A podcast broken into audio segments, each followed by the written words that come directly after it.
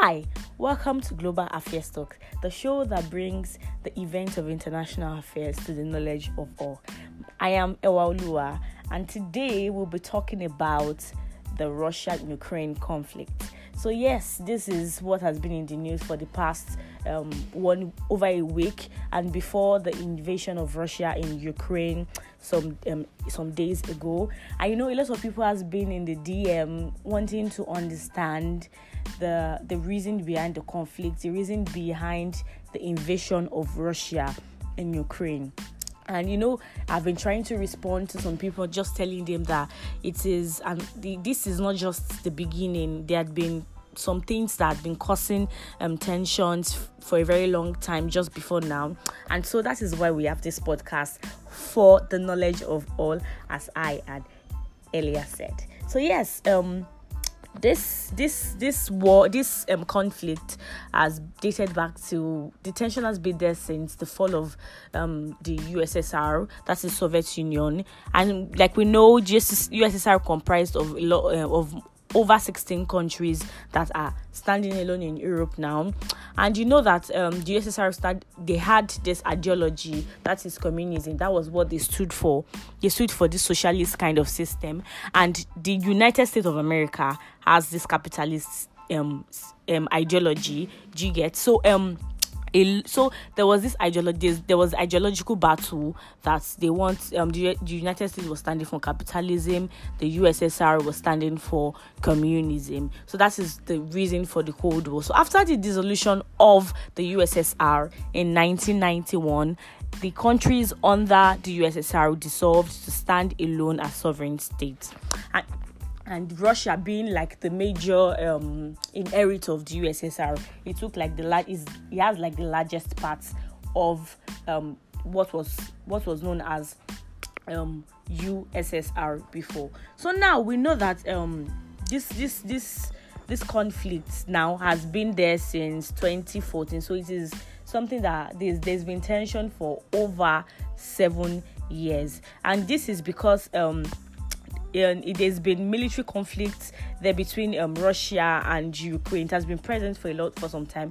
In eastern Ukraine, there's been, you know, um, it has been eastern Ukraine has been a location for proxy wars. That is when small, small, small, small um, um, units are fighting each other, and they are not actually really fighting because they really do hate each other. They are fighting because. Um, they're, they're in support of like a bigger power. Yes, the ones that were in support of Russia and the ones that were in support of Ukraine. So um, this, you know, in the pro-Russian separatists that claimed um, two different uh, republics after Russia annexed Crimea. That is like the border now that um, Ukraine and Russia share, Crimea. Um, When Russia annexed it in twenty fourteen, then there were separatists that came up and they decided to form two different republics in eastern Ukraine.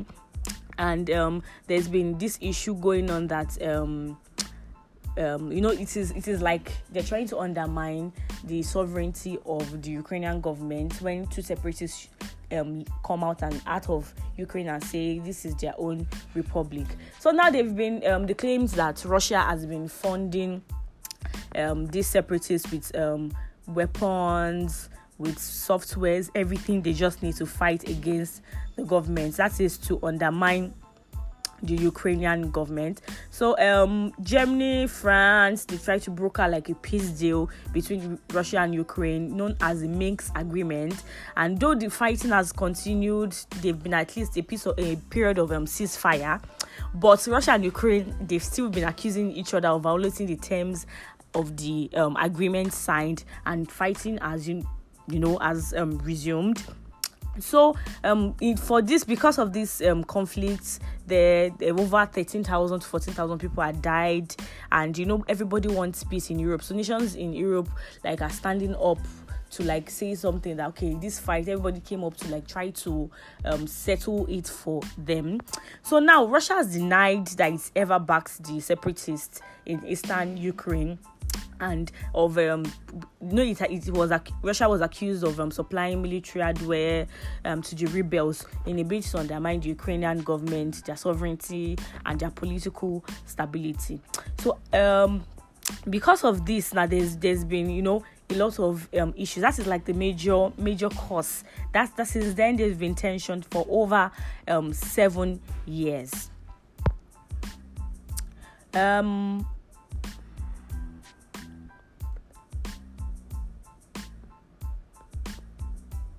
So um, like we know now that the battle over Ukraine is like a battle for influence and for um, power.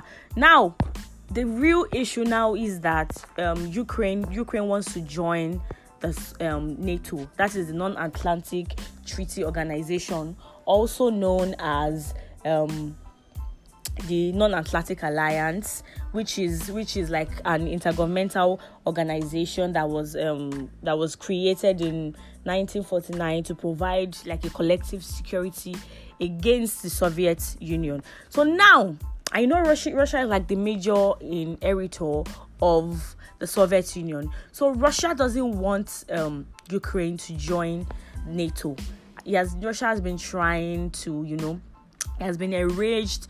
Um, Putin, that is the president of Russia now, who has been there for over twenty-two years, is enraged by the prospect of NATO joining its border, being next to its border, because Russia and Ukraine shares a border and they're very close. So um, Russia is enraged with the fact that NATO, which is led by the U S, which is capitalist, is going to be next to its border. Why they don't want Ukraine to join the U S-led um, trans- transatlantic alliance, sorry, and this is like crossing the line. That why would why would um, Ukraine bring this U S-led alliance to their doorstep? So this this has been the the major reason why um, there's been tensions for a very long time, and thereby this. Um, this this um, invasion. So now, you know, we've seen that a lot of um, nations are standing up, pulling sac- sanctions against Russia, against the citizens of Russia, Russia's properties abroad,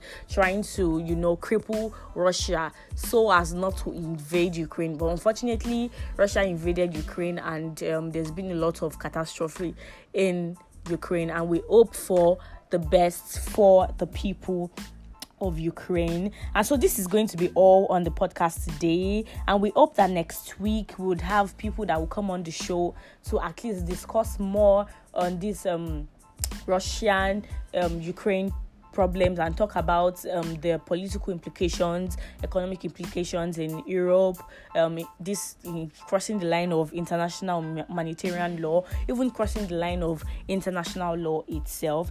And please make sure to follow us on our Instagram page at Global Affairs Talks if you haven't already. This is where we're going to be breaking down this episode throughout the week on Instagram. And thank you for listening to Global Affairs Talk today. And before we go, please do show us some love.